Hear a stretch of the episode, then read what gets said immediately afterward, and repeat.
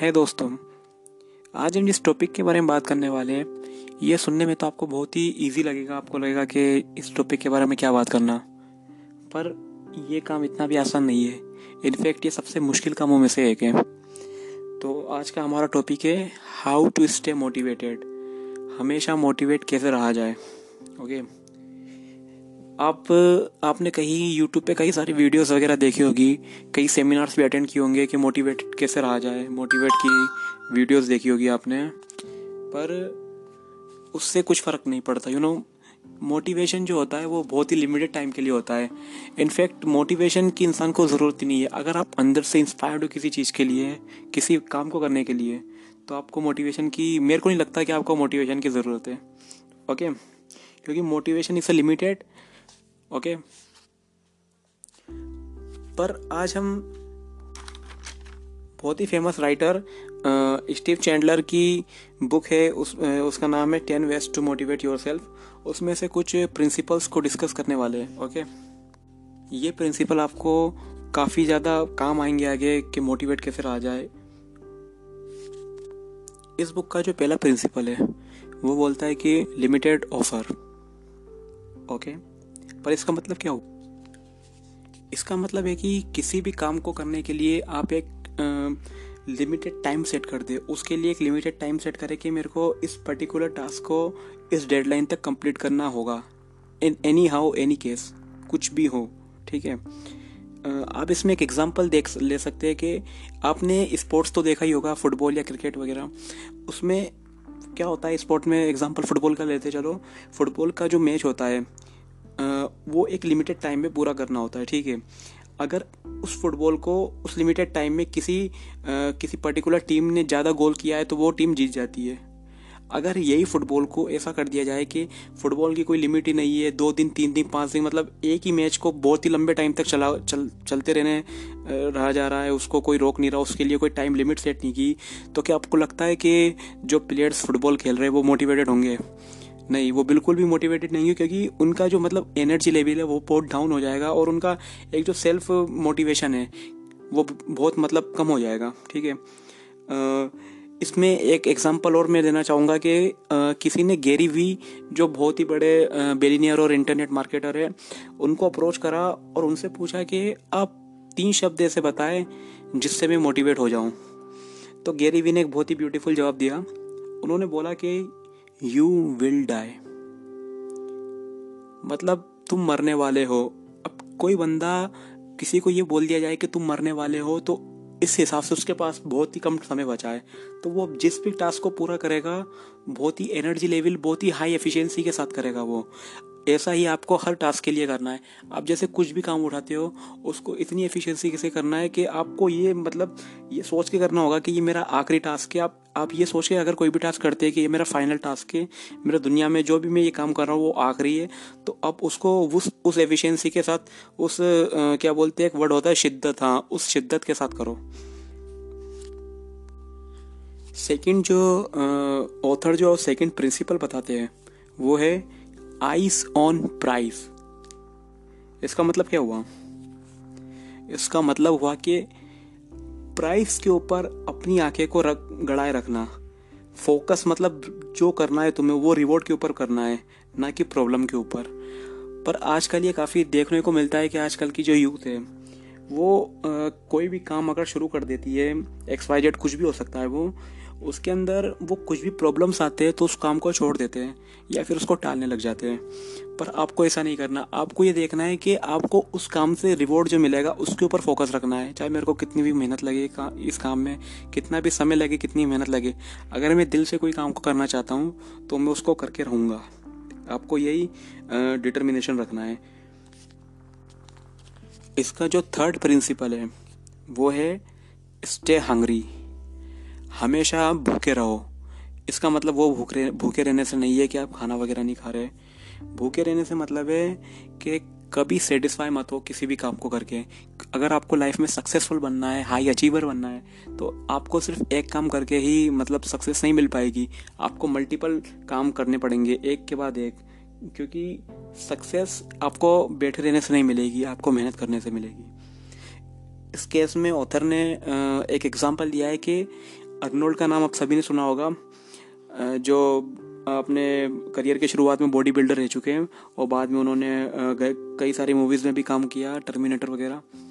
तो उसमें एक केस है कि अर्नोल्ड जब बॉडी बिल्डिंग में थे, ठीक है तो उसमें मतलब एक इंटरव्यू लेने उनके सामने कोई बंदा आया और इंटरव्यू उनका लिया तो अर्नोल्ड से उसने सवाल पूछा, जिस, जो इंटरव्यू ले रहा था, कि, सर, आप अब क्या करना चाहोगे? इसके बाद बॉडी बिल्डिंग के बाद। तो अर्नोल्ड ने बोला कि, मेरे को फ़िल्म इंडस्ट्री में जाना है। ठीक है? तो वो बंदा मतलब कुछ बोला तो नहीं, पर उस टाइम पे उसने मतलब मन ही मन में सोचा, हंसने लगा वो। और उसने कुछ समय बाद, दो या तीन मिनट के बाद उसने बोला कि, सर, आप कैसे करोगे ये? तो उन्होंने बोला, जैसे मैंने बॉडी बिल्डिंग की थी। उसी तरीके से मैं मेरा जो सपना है एक्टर बनने का हॉलीवुड में, वो पूरा करूँगा। तो उसके बाद अर्नोल्ड ने बॉडी बिल्डिंग में अर्नोल्ड का अच्छा करियर चल रहा था, पर उन्होंने उसको छोड़कर हॉलीवुड के अंदर अपना पैर रखा और वहाँ पर उन्होंने बहुत ही अच्छा मुकाम हासिल किया। उन्होंने उनकी जो मूवी है टर्मिनेटर वो काफ़ी फ़ेमस हुई। इनफैक्ट उनकी जो बॉडी बिल्डिंग थे बॉडी बिल्डिंग मतलब इसके पहले कोई भी ऐसा एक्टर नहीं था जो बॉडी बिल्डिंग करता हो, ठीक है? पर अर्नोल्ड ने हैवी या बल्कि बॉडी के साथ अपना जो डेब्यू किया था मूवी में तो वो इतना फ़ेमस हुआ कि आज तक लोग उनकी जो बॉडी है, उनकी बॉडी बिल्डिंग टेक्निक्स है एक्टर्स उसे कॉपी करते हैं। तो इसे बोला स्टे हंगरी जैसे अर्नोल्ड थे। कभी मतलब अपने काम से सेटिस्फाई मत हो, एक काम अगर तुम पूरा कर चुके हो तो दूसरे काम करो।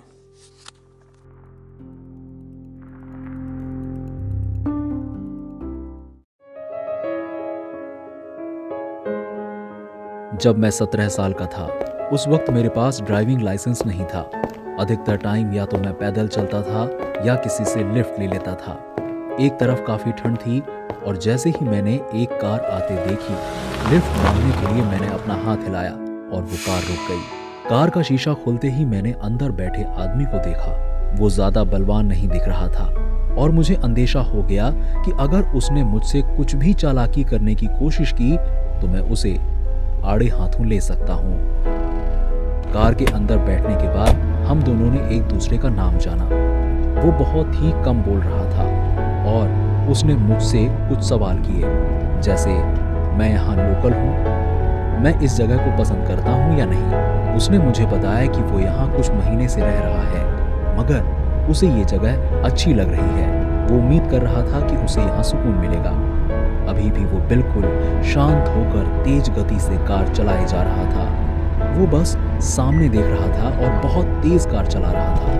मेरे अंदर डर घर कर चुका था और मेरा पूरा शरीर डर के मारे हिलने लगा। मुझे नहीं पता था अब क्या मुझे चुप रहना चाहिए या कुछ बोलना चाहिए था। मगर कहीं वो गुस्सा ना हो जाए, इसलिए मैं अपनी आवाज़ तेज नहीं कर सकता था। तभी उसने बहुत धीमी आवाज़ में कुछ बोलना शुरू कर दिया। मुझे पता नहीं चल रहा था वो क्या बोल रहा था, मगर मुझे ऐसा लगा जैसे वो मुझसे ही बात कर रहा हो। इसलिए मैंने पूछा, क्या? वो बोला, तुम मुझ पर चिल्लाते हो। मैंने तुम्हें बार बार बोला, मुझे नहीं पसंद किसी का मुझ पर चिल्लाना।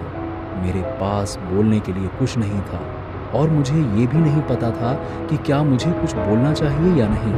तभी मुझे दिखा कि उस कार के दरवाजे का डोर लॉक टूटा हुआ था। डर की सारी सीमाएँ पार हो गई थी और मैंने रोना शुरू कर दिया। मैं असमंजस में पड़ गया कि क्या मुझे उस कार की स्टेयरिंग को खुद से पकड़कर कोई दुर्घटना करा देनी चाहिए? और तभी उसने पहली बार मेरी आँखों से आँखें ली उसने अपनी आँखें दो तीन बार बंद की और खोली। उसने अपनी कार धीमी की और एक पेट्रोल पंप पर कार को रोका। मैं उसके दरवाज़ा खोलने का इंतज़ार कर रहा था। मैं इतना डरा हुआ था कि मेरे मुँह से कोई शब्द नहीं निकल रहा था। एक या दो मिनट बाद उसने मुझसे कहा, चलो, यहाँ मुझे तुम्हें उतार देना चाहिए। और बस, उसने बटन दबाकर डोर लॉक खोल दिए। लॉक खोलते ही मैं दरवाज़ा खोलकर भागने लगा और तभी पीछे से उसने मेरे लिए आवाज़ लगाई। आवाज़ से वो दुखी प्रतीत हो रहा था और इसलिए मैंने रुक कर पीछे देखा और वो बोला मुझे माफ़ कर दो, यदि मैंने तुम्हें डरा दिया हो। वो ये भी बोला कि वो मुझे कभी भी किसी तरह का नुकसान नहीं पहुंचाता। उसने मुझसे पूछा, क्या मैं बिना किसी दिक्कत के घर पहुँच जाऊँगा? मैंने बोला हाँ बिल्कुल।